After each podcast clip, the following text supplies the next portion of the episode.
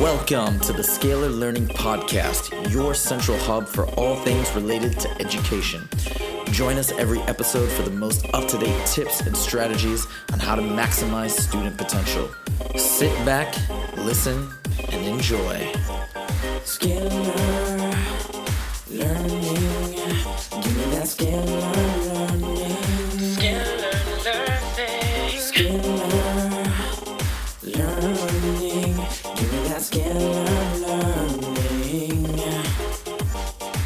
What's up, everybody? Welcome back to another episode of the Scalar Learning Podcast. I'm your host, Huzaifa, as always.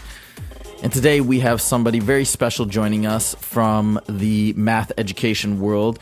He has a YouTube channel with over 140,000 subscribers and he provides all sorts of really cool resources. But not only that, he I think he what he does really well is he provides an incredible way to look at math concepts that we study all the time in class, but he, he does it using history and using really cool visuals and really great narration. So, uh, of course, my favorite types of guests are those that not only are spearheading new new paths in education, but specifically doing so with mathematics because that's my passion. And so we have somebody today on that is doing just that. His name is Stephen Welch, and he is the founder of Welch Labs. So Welch Labs, this is from the About section on the welchlabs.com website. So learning new technical material is tough. Theory from textbooks can be dense and intimidating, and tutorials often gloss over why to focus on the how. Being proficient at technical topics requires not only how-to skills, but also an understanding of the broader context in which these topics exist. At Welch Labs, we strive to make the whole picture click from math to concepts to code. We do this with fun and practical short video series and accompanying resources covering topics from the high school to the graduate school level. So, without further ado, Stephen Welch, welcome to the show. Great, thank you for having me. Happy to be here. Awesome. Thanks for thanks for joining. You've got an awesome YouTube channel. So before we get into the nitty gritty, tell us what was your inspiration to start Welch Labs? And I believe you started it. You started the YouTube channel in 2008. How did that come about? Oh yeah, sure, sure, sure. Um, so the I think the real start is probably 2014. Um, I think that when I started making videos quasi seriously um, in 2014, um, I, I, think I just transferred over my own personal uh, YouTube account or channel or whatever. So I think that's why it says 2008. But for all intents and purposes, uh, 2014 was the um, the start. Um, and what happened was basically, so I'm an engineer, a practicing engineer. I still am. Um, and at work, I had to learn something kind of difficult, which were neural networks. Um, it was kind of serendipitous that I was uh, in a position to be learning those at that time because they have since exploded. Um, so at the time, I you know uh, figured out how I wanted to learn these things. So I you know read some books. I you know Stanford had some pretty good tutorials. So I kind of hacked my way through it, and I ended up actually writing my own neural network kind of from scratch in Python.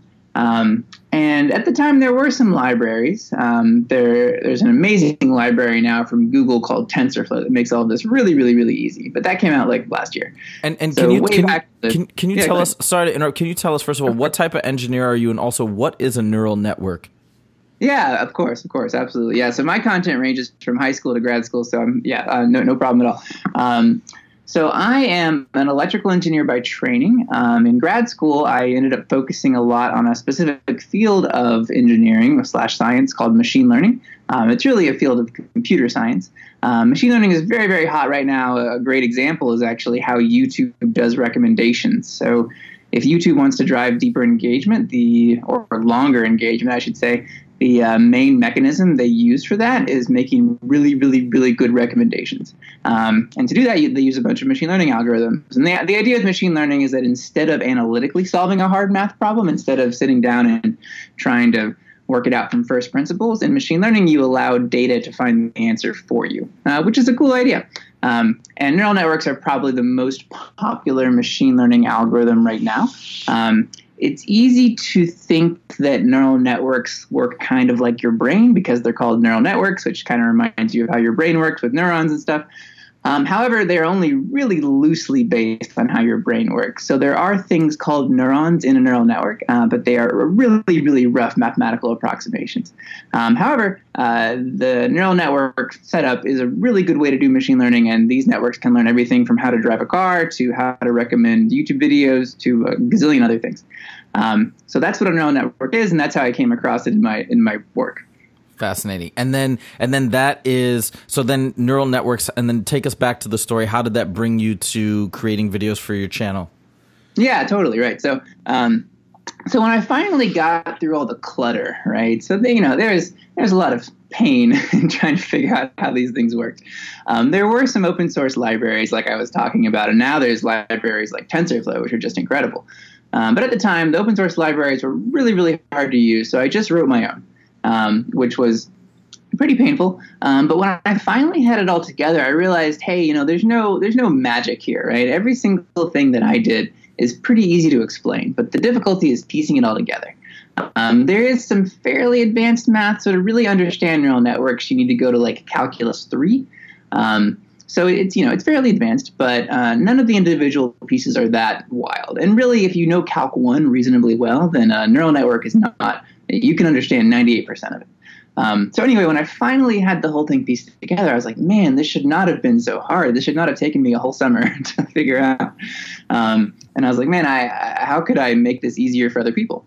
Um, and at the time, I was really into a fantastic uh, YouTube channel called Minute Physics. Have you had Henry on the show? Yeah, uh, I haven't had him on the show, but I've I've seen his videos. He's amazing.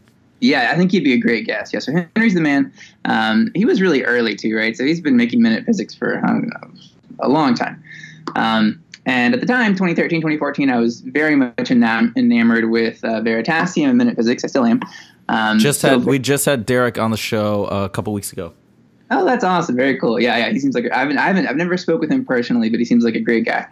Um, so um, so at the time I was like, okay, maybe I'll just try to completely rip off minute physics, but do it about machine learning. so, so, I really borrowed quite heavily from Henry.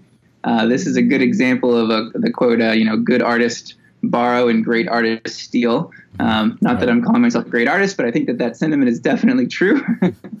so, um, for example, Henry does all of his shots in a light box, and the way he lights everything and does his editing, I pretty much stole as much as I could.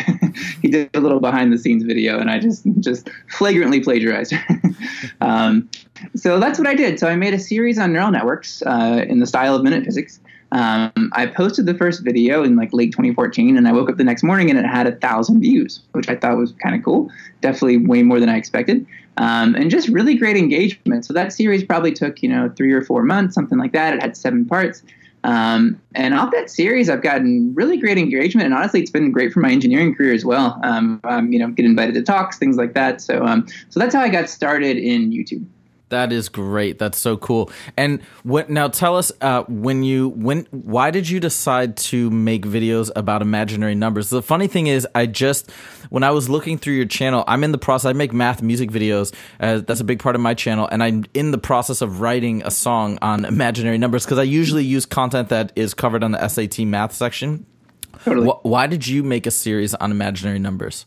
Yeah, great question. So I finished the neural network series in like early 2015, I think, and I was like, man, what do I want to do next? I don't know. Like, there's a you know a lot of a lot of really really fascinating topics out there.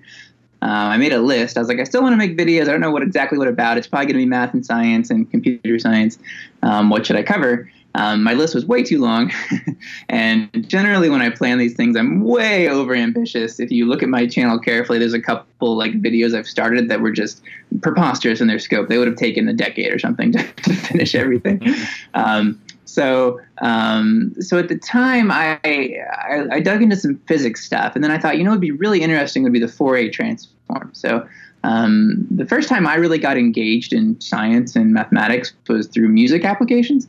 Um, and the Fourier transform is a, is a beautiful piece of mathematics that has very interesting connections to music. Um, so I thought, wow, this would be a really great topic. So I started doing my research, dug deeper and deeper and deeper. And actually, Three Blue One Brown, has a great Fourier video out right now. Um, but as I was digging deeper, so if you look at Fourier's equation, like you know, there's a there's an I sitting right in the middle of it, and it's like you know, what what is that doing there? Um, I didn't know imaginary numbers really applied like this, and it's kind of ironic because I have a degree in electrical engineering from Georgia Tech, so I mean, I should kind of know what's going on, but but you just go through those classes so fast, and a lot of it doesn't stick. And and, um, and before we jump into more imaginary, what is I? What is an imaginary number?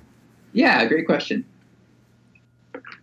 So imaginary numbers put simply the, the, way i would the way i would say it and this is very much reflected in my series but i would say it's an extension of the numbers that you already know about. So the numbers that most people are aware of are generally called the real numbers which is a pretty crappy name.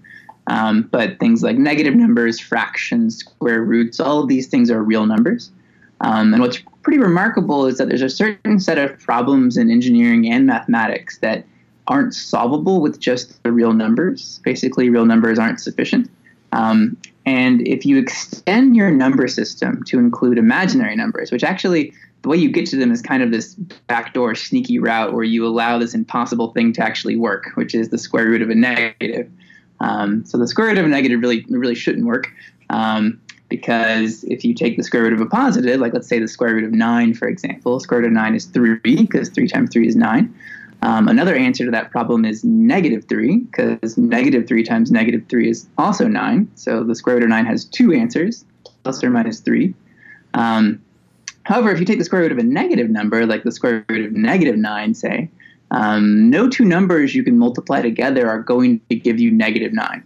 Um, a positive times a positive won't work, and a negative times a negative won't work. Um, but if we say, okay, let's let this impossible thing exist, and this was kind of the debate that was happening in the 16th century uh, and 17th century. If we let this kind of impossible thing exist and try to do math anyway, uh, what you would end up with is actually way more powerful mathematics that is more useful and more, more elegant. So it's an extension of the numbers that you already know about. That's that's how I would summarize I. That's so cool. Uh, by the way, in the video series that the the videos that